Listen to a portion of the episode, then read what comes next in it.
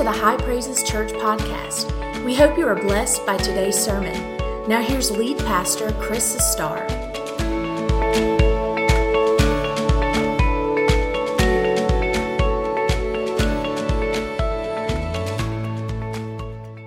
I want you to turn to the book of Acts, chapter 2. Acts, chapter 2.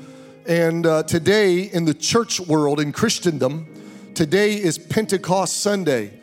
It is a Sunday when in the church across the world we commemorate and remember the outpouring of the Holy Spirit that took place in Acts chapter 2. And I want to, and, and, since we're a Pentecostal church, a spirit filled church, then I, I, I thought this would be a good day to preach on the baptism with the Holy Spirit. And so I want to begin reading. I want to read the account in Acts chapter 2, beginning at verse 1. It says, When the day of Pentecost had fully come, they, which would have been the, the early church, they were all with one accord in one place.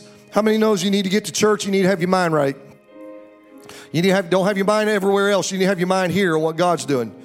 And suddenly there came a sound from heaven as of a rushing mighty wind, and it filled the whole house where they were sitting. Notice there was no wind, it was a sound of wind. The curtains didn't move, but it was hurricane gale force wind sound that filled the house.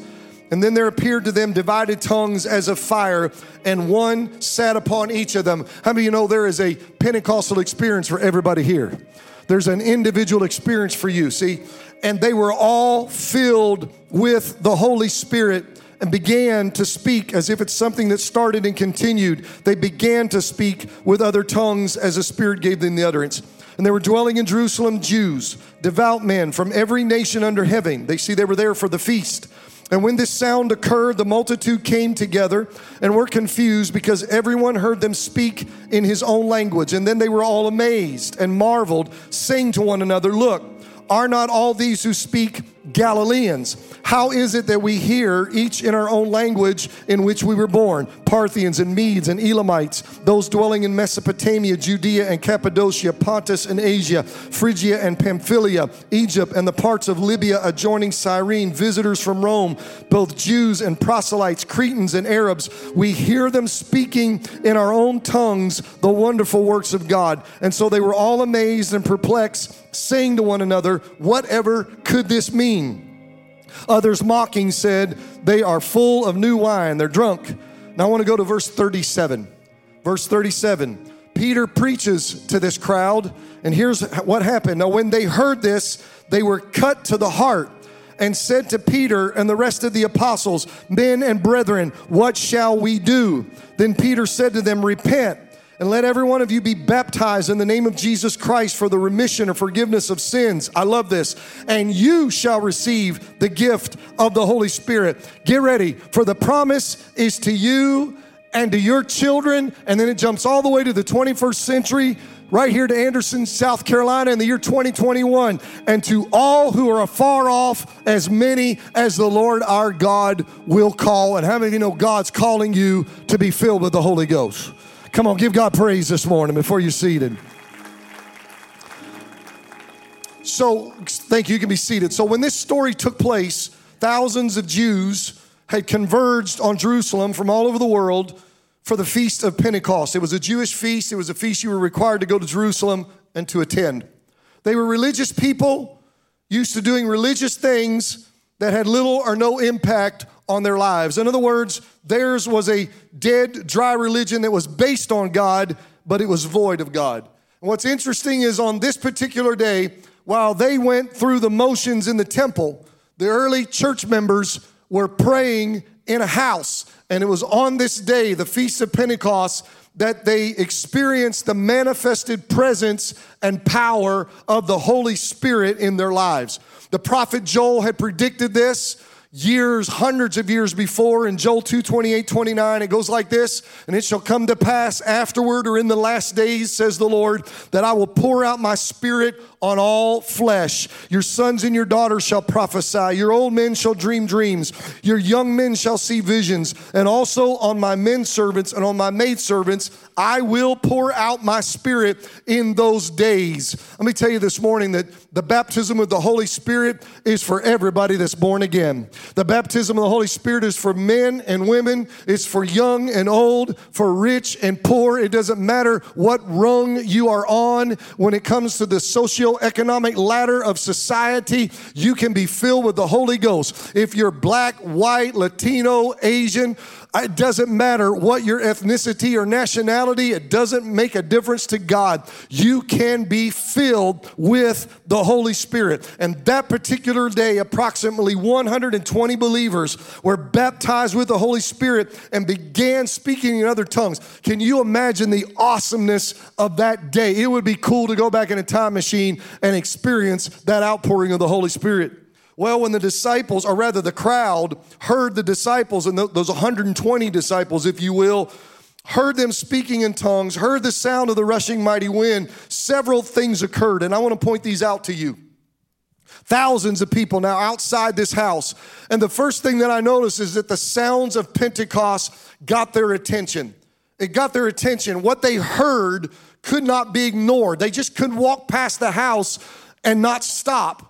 It gripped them. It couldn't be overlooked. Uh, we've been keeping the boys, two of the grandsons. Uh, Jaron and his wife had to go to Kentucky. They took the baby with them for a wedding, uh, one of his college uh, buddies. And so we kept Bo and Barrett, and we spent a lot of time outside this weekend because if you don't, they will destroy your house.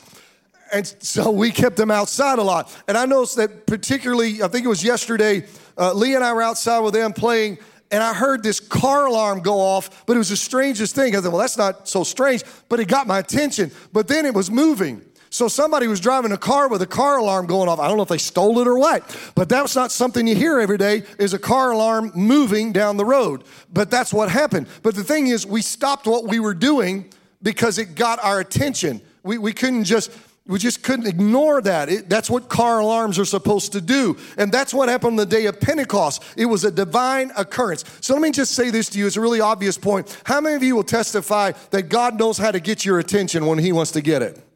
God will get your attention. He can use a billboard, He can use a preacher, He can use a song on the radio, He can use a conversation with somebody at work, or if He needs to, He'll use supernatural means. But God knows how to get your attention. That's why in this church, I am all for the gifts of the Spirit, including those revelatory gifts like tongues and interpretation and prophecy. Tongues and interpretation don't bother me because the Bible says they are a sign to the unbeliever. It is a way for God. I have been in church where you have somebody that's not saved and they're sitting through church with their arms crossed like this, just trying to get through the service. The singing doesn't affect them, my preaching doesn't affect them. They're just there because somebody invited them or whatever, and they're just sitting there and unfazed, and then let somebody give out a message in tongues. They will sit up on the edge of their seat, drop their arms, and get eyes like pancakes looking around trying to figure out what's going on. God knows how to get your attention. So that's what happened. The second thing is that the sounds of Pentecost attracted a crowd. Rather than drive people away, the sound drew them in. Did you hear what I said? The sound drew them in. Now, the reason I point that out is because we have a crisis in the American church, and it's been going on for a, a while. Too many people want to eliminate the sounds of Pentecost from their churches. And I'm not just talking about non Pentecostal churches, I'm talking about churches that are supposed to be spirit filled. There are preachers who've said, We're not going to have any of the gifts of the Spirit. We're not going to have anything that, that, you know, people shouting and rejoicing. We're not going to have any of that. If you want to do it in your life group, that's fine. But we don't want the sounds of pain. Why? Because it'll scare the visitors and it'll turn off the guests and, and they see it as unnecessary and they see the move of God as, as something that's foolish. And I love this it's counterproductive to church growth, as if church church growth is the most important. I thought winning souls for Jesus was the most important thing. Okay, you can build a church on a crowd, but you ought to build a church on disciples who've been born again. And so they're all scared to death about if you have those gifts, it'll turn people. Last time I checked, if people come here and they know we're a Pentecostal church, if they wanted a Methodist church, they'd have gone to a Methodist church. If they wanted a Baptist church, they'd have gone to a Baptist church. If they wanted a Presbyterian church, they'd have gone to a Presbyterian church. But if they come to a Pentecostal church, they know what they're getting into. I think we have an obligation not to disappoint them and get out of the way and let God have his way. Come on, somebody at high praises. That's the way I feel about it. It will attract people. Here's the fact God has a way of using what is foolish to us or to people in general for his divine purposes. You will read this in the Bible that what is foolishness to us actually becomes the wisdom of God. And I contend there is a magnetism to the things of the Spirit that cannot be matched by quality music and professional singing, creative preaching. I love all that stuff, but you better have some anointing on it because it is the anointing of the Holy Spirit that makes the difference in ministry. I would rather hear an average person sing under the anointing than hear the most gifted person in the world sing without the anointing. I remember one time watching some country music awards and Carrie Underwood got on there singing How Great Thou Art. And, and boy, she knocked it out of the park. I mean, it was something but they were panning the crowd, and you could see people voicing, saying, Oh, what a voice. Oh, how awesome she is. She's so good. And I sat there and I got disgusted to my stomach because I thought, here is a woman on a, not just a stage in a place, but in a national stage through television, singing about the greatness of God Almighty. And the best people can do is talk about how great she is. That's not how it's supposed to work. When we sing How Great Thou Art, we don't look at anybody up here and see how great singers they are. We want to look at how great God is is and what He's done and what He can do and what He's doing in the church and in our lives right now. I would rather have somebody average singing under the anointing because the anointing will enable them. See, when you have somebody that's great singing or even preaching, but they have no anointing, it will impress me. But you let somebody average with an anointing preach or sing, and it will impact me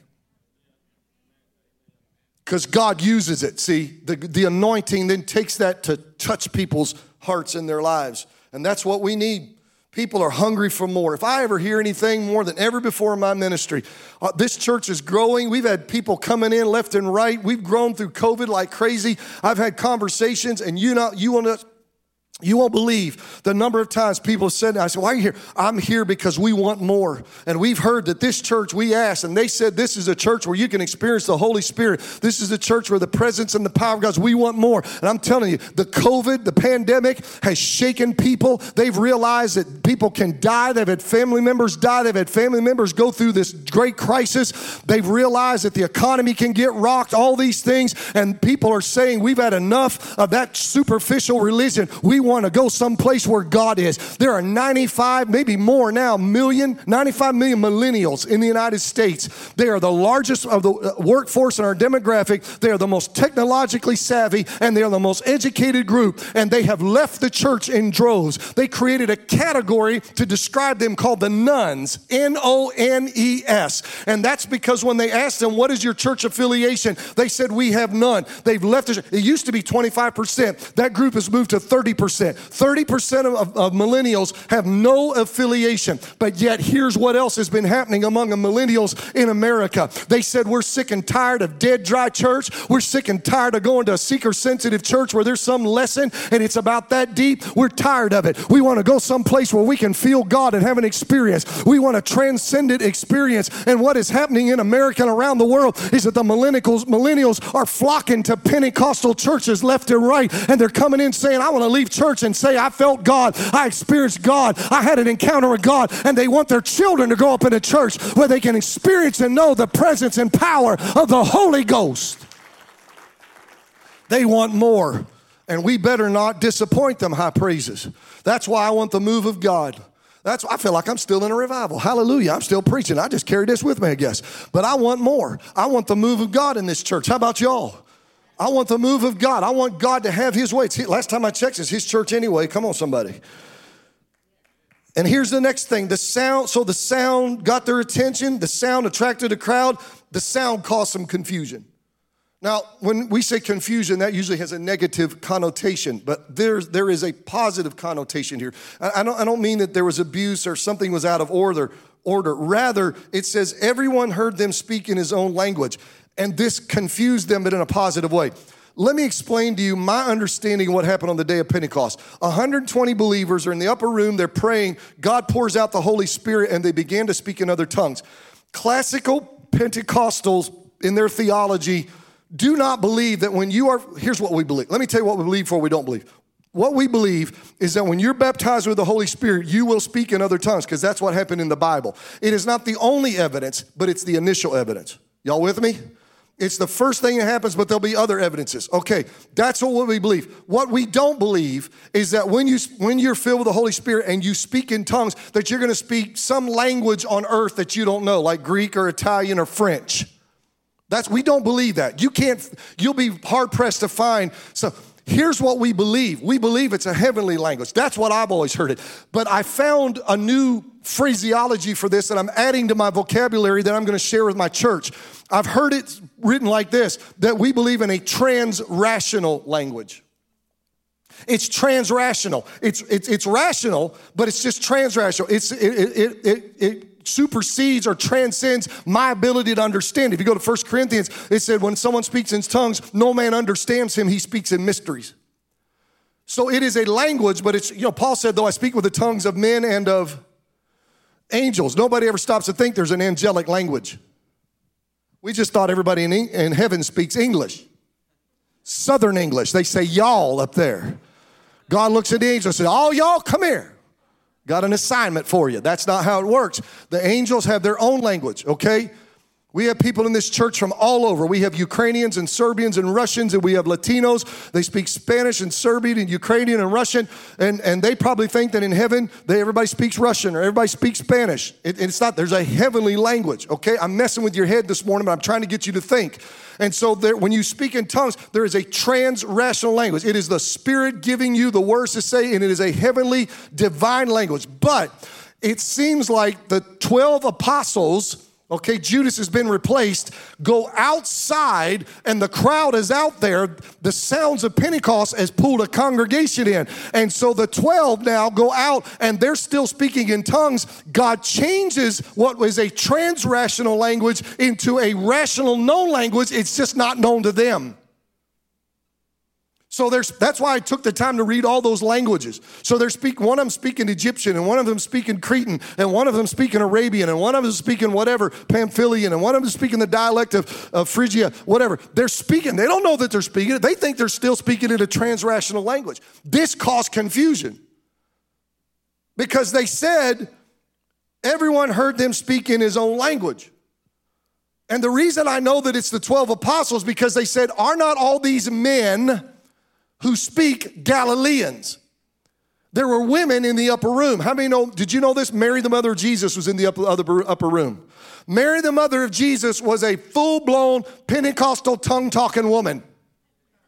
Somebody go tell the Catholics. Hail Mary, Mother of Grace, full of the Holy Ghost and fire. I wonder if they'll add that on their prayer.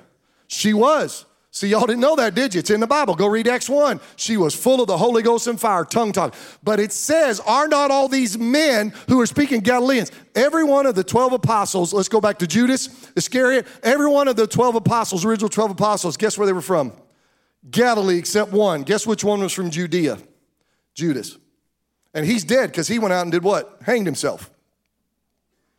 So it said, Aren't all these men? So I think the 12 apostles, who's now Matthias takes Judas's place, go out and they're from all from Galilee. They're a bunch of country boys. And they said, The best these boys can do is speak Aramaic and maybe a little Hebrew. How is it these unlearned, ignorant men know how to speak these languages? It was supernatural. That's why. And I want to tell you, we need this kind of confusion in this church. Not the wrong kind of confusion, because if you bring the wrong kind of confusion, we operate by the Barney Fife Nip it, nip it, nip it. And between me and the elders, we'll nip it.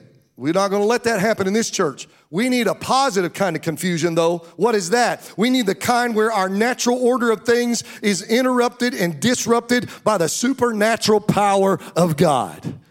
You know, I have a piece of paper up here and it's got a format. Look right there Sunday morning worship.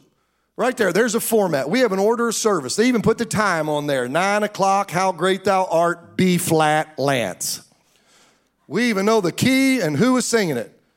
I have it every Sunday, but you notice I never look at it. I know what the format is. We have order, we value order, we strive for excellence, and that's important. But I want you to understand, most of you already know this, I'm preaching to the choir, I guess. But we always, with cap with all caps, we always leave room for divine interruptions in this church. Our prayer each week, and I'm not making this up, I don't make anything up when I preach. Our prayer each week is this Holy Spirit, please show up, show forth, show up your power, manifest your presence presence and power, God, we got to have a move of God on Sunday morning because if you don't, we're going to start fasting and praying until you do. I, I want when we come together on Sunday morning that you experience the power of Almighty God. It's our heart's desire. Holy Spirit, have your way. That's what we pray. And so it doesn't bother me when the musicians sing, sing the same song over. I mean, I did it this morning with them. It doesn't bother me if they do a song they didn't practice. Sometimes Billy flows. It's called the flow. And I've been talking to Pastor Billy. I said, if you're up here and it's not on the format and you just feel like we need to sing an old song, I said, do it. I do. I just get up here sometimes, start singing. I do it. He said, Why do you do that? Is it because they didn't sing good enough? Are you trying to show them up? No, that's stupid carnal stuff. I do it because I feel the Holy Ghost telling me to do it. And they just jump in there with me. And if they don't know it, they just stand there and look like a mule looking at a gate. But I don't care because I'm going to flow, right, Pastor Billy? We flow because it's God's church. And it might be that that one old song or that one song singing one time may be what one person needs. Somebody contemplating suicide, and yet they hear how much God loves them and cares for them, and then they don't go do what they should do. Somebody who's in drug addiction hears they can be set free from the power of God, and God sets them free. Come on, somebody some sinner hears that, you know, as low down as I am and as much as I've spent my life wasting it and God can't love me, God can't save me, and yet we're singing about the power of the blood in the name of Jesus to wash every sin away and turn you from a sinner into a saint. Honey, He did it for the rest of us. He can do it for you. Come on. God is able. I want God to have His way. That's why things like that don't bother me. It doesn't bother me when people come to the altars in the middle of the service. That's a move of God. It doesn't bother me when God tells me to put away my message and give an altar call. I've done. Used to be I'd carry a Bible up here in notes, and I don't do it often. But there have been times I have got ready to preach. I have shut my Bible and said, "Get to this altar. I'm not preaching tonight." That doesn't bother me because that's a move of God. It doesn't bother me when someone gives out a message in tongues. There's an interpretation in tongues. It happened in the last service. It doesn't bother me when the gifts of the Spirit are in operation. Why? Because these are the kind of interruptions that we need more than ever before. So there were the sounds of Pentecost. I want to tell you a story to set up. That was my introduction, by the way.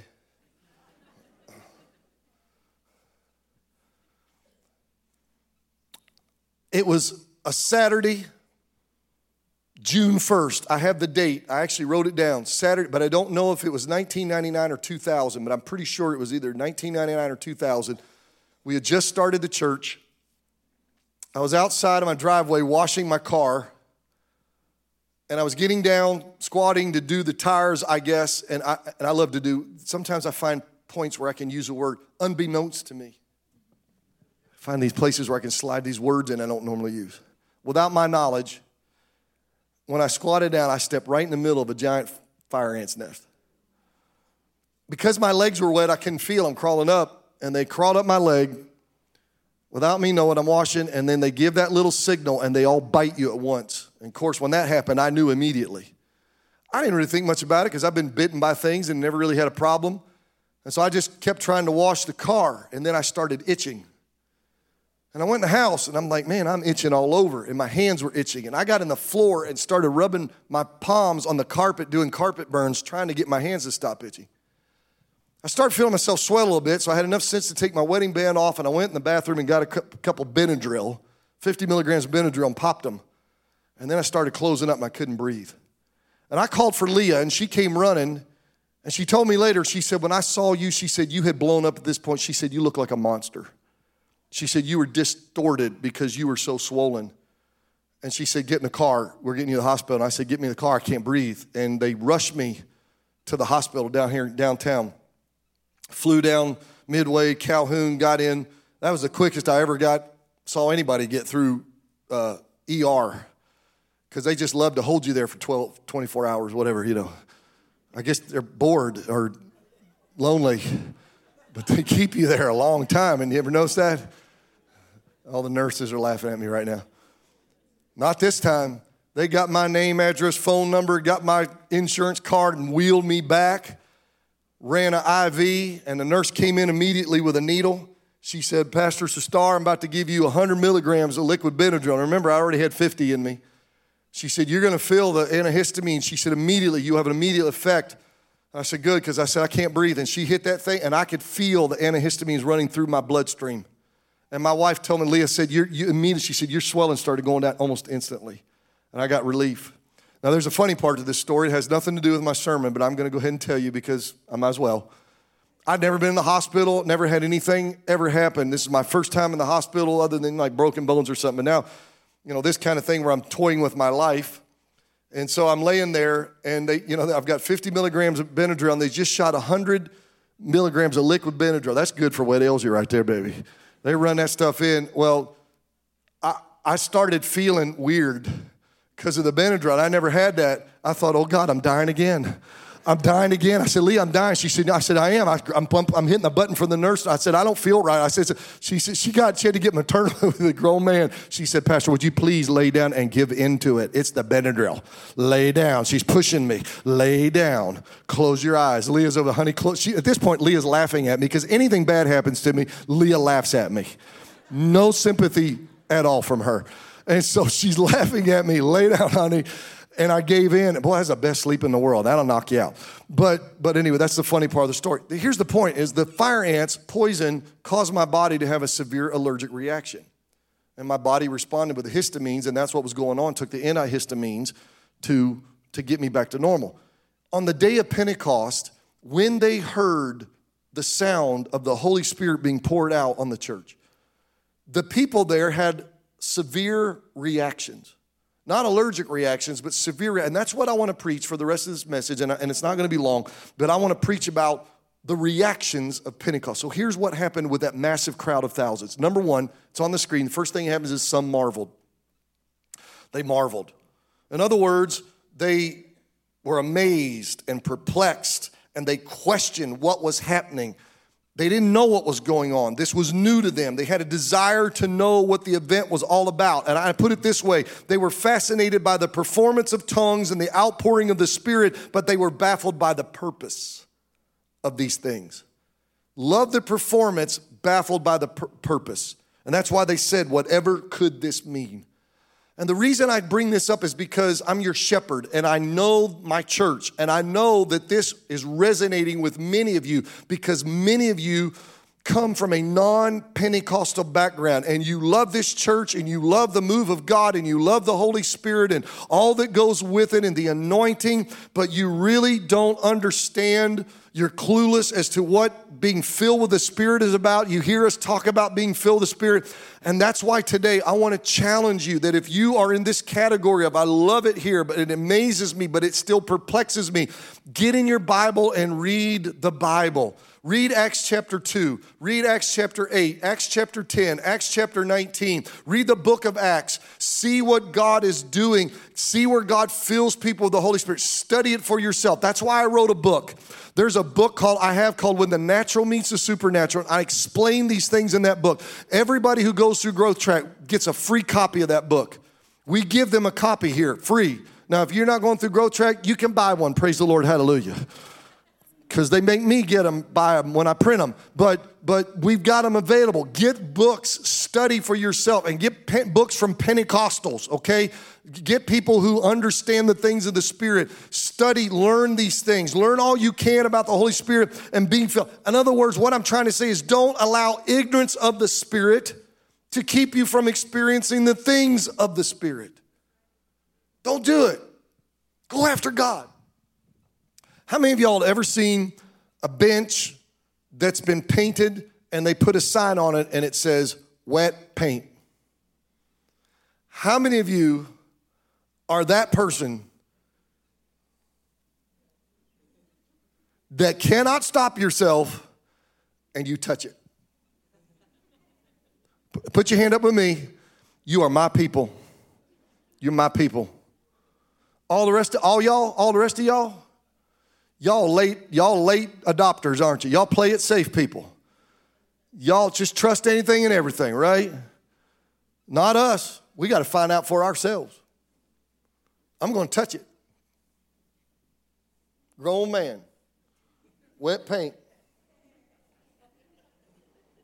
Yep, it's wet. You got a tissue?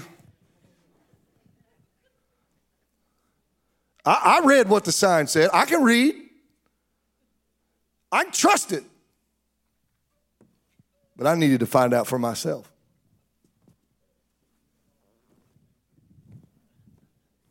You got a Bible? You can read? You can read Acts 2, Acts 8, Acts 10, Acts 19. You can read it for yourself. Here's the problem. You reading wet paint all day long and you just trusting that it's real, but you ain't finding out for yourself. And this preacher came here this morning to say to you, if you haven't touched the paint yet, you need to just go ahead and touch the paint. You read the sign, but why don't you touch it and find out for yourself? Satisfy your spiritual curiosity because if, my God, I feel the Holy Ghost, I'm about to shout. Because if you reach out and touch him, he'll touch you back and you'll feel the power and get filled with the Holy Ghost. You can have an experience just like they did on the day of Pentecost because it's still happening today. So some were perplexed. Then some criticized. A few sneered and made fun of the apostles and said they're drunk. Let me just talk to you, right? Because I've been a Pentecostal my whole life. My daddy was a Pentecostal preacher. Okay? You will always have critics no matter what you do. People will say that we are a cult. If you tell them you go to a Pentecostal church, high praises, what kind of church is that? Pentecostal. Oh, yeah. What's that supposed to mean? We are not a cult. Okay, so don't anybody tell you we're a cult. We are not a cult. I know what a cult is, and we ain't one. If you take our declaration of faith and lay it up against to a Southern Baptist, it reads almost identical. We're fundamental evangelical. We just happen to have holiness and spirit filled. So if we're a cult, so are the Southern Baptists. That's just all I got to say. Some people say that we are purely emotional. Y'all just get worked up. Well, we are emotional, but we're not just purely emotional. I could I could stand being a religion in a religion where you don't, you're supposed to not feel anything. You know, you, you attend the first church of the Frigidaire. Some of y'all grew up in those, didn't you? I'm glad I come to a church where I'm allowed to get feel joy and laugh and, and shout and feel all the gamut of yeah, we're emotional. We're just not only emotional. They will say that we are theologically lacking. Sorry, I have the same degree you do, and I can interpret the Bible the same way. If you want to go through hermeneutical principles and do a contextual, lexical, syntactical, historical analysis, I'll go with you all day long. We can take Christology, pneumatology, angelology, demonology. Let's go. I'll go to Barberitos, they got burritoology now. It's on the, it's on the wall. Okay, I can go with I can go whatever you want to do. We're not theologically lacking. It's quite the opposite. We have studied the scriptures, and it is the scriptures that are dictating that we believe the Holy Ghost is still doing what he did 2,000 years ago, and Jesus Christ the same yesterday, today, and forever. Behold, I'm the Lord God, I change not. Some have said that speaking in tongues is not real. It is. This is a scary one that it comes from the devil. Don't go there because that's when you start flirting with the blasphemy of the Holy Ghost. The blasphemy of the Holy Ghost is when you attribute to the devil things that are the work of the Holy Spirit. Don't even go there. Some people will mimic speaking in tongues for a laugh. I don't like that. Never have liked it. Don't do that. If you've done that, don't do it. Stop. They, they used to call us holy rollers. How many of you ever heard that phrase, term, holy rollers? How many of you have ever seen somebody actually roll in the floor under the power of the Holy Spirit? Let me see your hand. Anybody in this house? A handful of us. They don't do that as much anymore. Y'all, your next generation, y'all got to get with it. Call they, they, they, what happened was people would get filled with the Holy Ghost, they'd fall out. Now that still happens. And then under the power of the Holy Ghost, they didn't know what to do. They just start rolling on the floor. So people made fun of them, called them holy rollers. And we're like, yep, I guess that's what we are. I'm going to tell you a cool story that I've told, but I'm going to tell this story. My grandfather, my Papa Star, was what he termed a good Baptist. I said, What's that, Papa? He said, Man, I went to church and did all the right things. He said, But I wasn't saved. I guess that means you can be a good Presbyterian, good Church of God, I guess, for that matter. And he said, Somebody invited him to a Church of God revival. He was young, he went to that revival, and he said that night he got in a conviction. He went to the altar and he gave his life to Jesus Christ for the first time in his life. They said, All right, you got to come back tomorrow night, the revival, and get sanctified. Now, that's bad theology, but that's the way they used to do it. So he came back the second night. And that night, he put his cigarettes on the altar, smoked, I don't know how many packs a day. He said, God, I want you to deliver me and set me free. You saved me. He put them on the altar. God touched him that moment. And when he got up from that point to the day my papa died, the smell of cigarette smoke would make him nauseated. God can turn it around. They said, You got to come back the next night and get baptized with the Holy Ghost. That's the way they used to do it. So Papa came back the next night. They had no idea what that was all about. They got him in the altars and they prayed with him. The Holy Ghost was poured out on him. My Papa started speaking in tongues. First time he ever did that in life, God filled him with the Holy Ghost. He had on, he had one suit. It was a beige colored suit. He wore it to church because that's what you did back then. And my papa said when the Holy Ghost got on him, he rolled all over the floor in that little church of God. Here's the thing. They'd have dusty floors, so they would take used motor oil from the, from the garage down the street and they would pour it on the floor and they would take a mop and spread it out to keep the dust down. You can imagine how dirty that was. My papa rolled all over that floor in that beige suit and absolutely ruined it. Some people say that's stupid, that's foolish. Well, maybe it is. He got up that night, got in the car, went home. I said, Papa, what'd you do? Did you throw it away? He said, Nope. He said, It was the only suit I had. He said, We didn't have a closet. He said, So every night I'd, I'd get the, the creases straight in the pants, and he said, I'd fold them over the back of a chair. He said, Then I took the coat and I'd drape it around the arms of the chair, and that's where I kept my suit. Filthy. And I thought, he said, I told your mama, I said, I don't know what I'm going to do tomorrow night. I want to go to the revival, but my suit's ruined. He went to bed that night, and this is a true story. Got up the next morning when he wiped the sleep out of his eyes and looked over there, that suit was spotless and didn't have one thing wrong with it. And it was clean. And his joke was God sent an angel in the middle of the night and dry cleaned it, and he could go to the revival that night. Yeah, you better give God praise. That's worth celebrating. That's a true story from my grandfather. Now you say, "Well, I don't want to know. I don't. I don't know about all that. I don't believe all that." Really?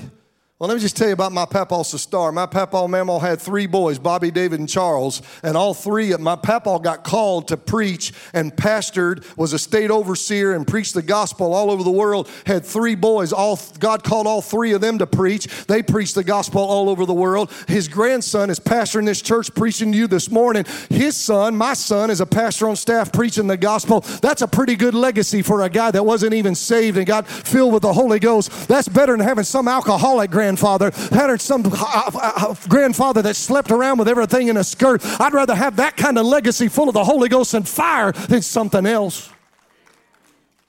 Isn't that the kind of legacy you want to leave your kids and grandkids?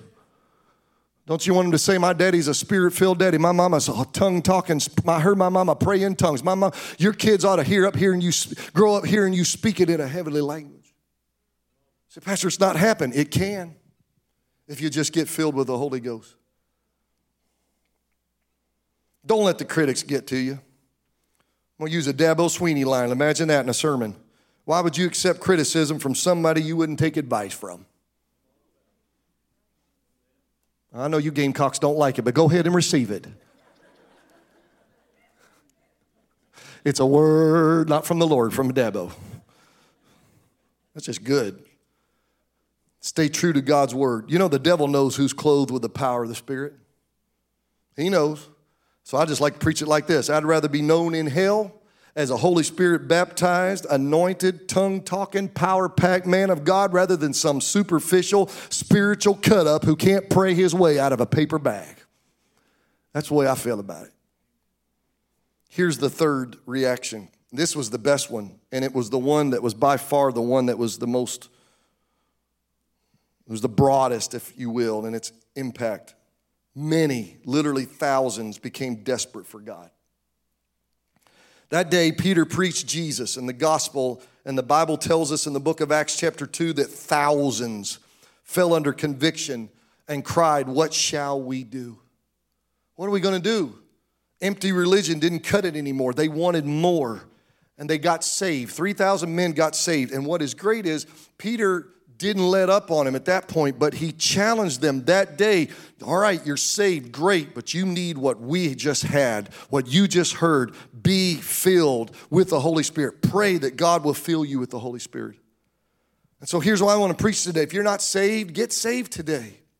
I love to preach the gospel. Can I give the Lord praise? I know I haven't got to talk to you, but last Sunday I preached in this church. It's a lot like our church. It was, it was a lot of fun. It was great being up there with the pastor. He's doing a great job there. But I preached in the second service. I preached God is able. And the first point I preached is that God is able to save you. And I preached the gospel. And at the end of the message, I felt really, really led of the Lord. And I gave a, an invitation for people to be saved. And I said, Who wants to be saved? Pastor, I want to be saved. Not, you know, do you want me to pray for you? I want to be saved. Y'all, seven people raised their hand last Sunday at that church. And we led them in the sinner's prayer. And seven people gave their life to Jesus Christ. Come on, can we celebrate what Jesus did? Just kind of giving you a report. I love to preach the gospel and I love to watch Jesus save people. So if you're not saved, get saved today. But listen to me if you are saved, here's my challenge to you get filled with the Holy Spirit because this is what God wants you to do. He wants you to be filled with the Spirit. Ephesians 5:18 says, "Be not drunk with wine in which is dissipation or excess, but be filled with the Spirit." And that is a command in the Greek. It is the heartbeat of God. You know, when you're saved, you receive the Holy Spirit to help you be like Jesus. When everybody gets saved, you get the Holy Spirit. The Holy Spirit comes inside of you. You can't be saved if the Holy Spirit doesn't live inside your body. So, why do I need the baptism of the Holy Spirit? Because He gives you the Holy Spirit to help you to be like Jesus. But when He baptizes you with the Holy Spirit, He clothes you with power so that you can do like Jesus. And there are people who will go through their life saved and they are content enough to just be saved and live right and go to heaven, and they don't want to do anything for God. They'll do everything else in this world. And guess what? When you get to heaven, you're going to be standing over the side, you're not going to get a whole lot from the Lord in, as far as rewards. You're going to to sit over there and watch everybody else and have regrets and say, Why didn't I? Do what that preacher said and let God clothe me with power and operate in the power of the Spirit and go do things to further the kingdom of God. Meanwhile, those who are filled with the Holy Spirit, who let God use them at work and at home and wherever, and in church, through the power of the Holy Spirit, doing things for God, we're going to stand before God one day and the Lord will reward us for what we do for Him. But that's not why I do it. I do it because I just want to serve Him. And I want to show this world that Jesus is alive and He is the answer. Get filled with the Holy Spirit. If you're not spiritually satisfied, if you have a hunger to go deeper in God, if you long to move beyond your present spiritual state, God is calling you on this Pentecost Sunday to pray for and ask for the baptism with the Holy Spirit. I want you to stand with me this morning.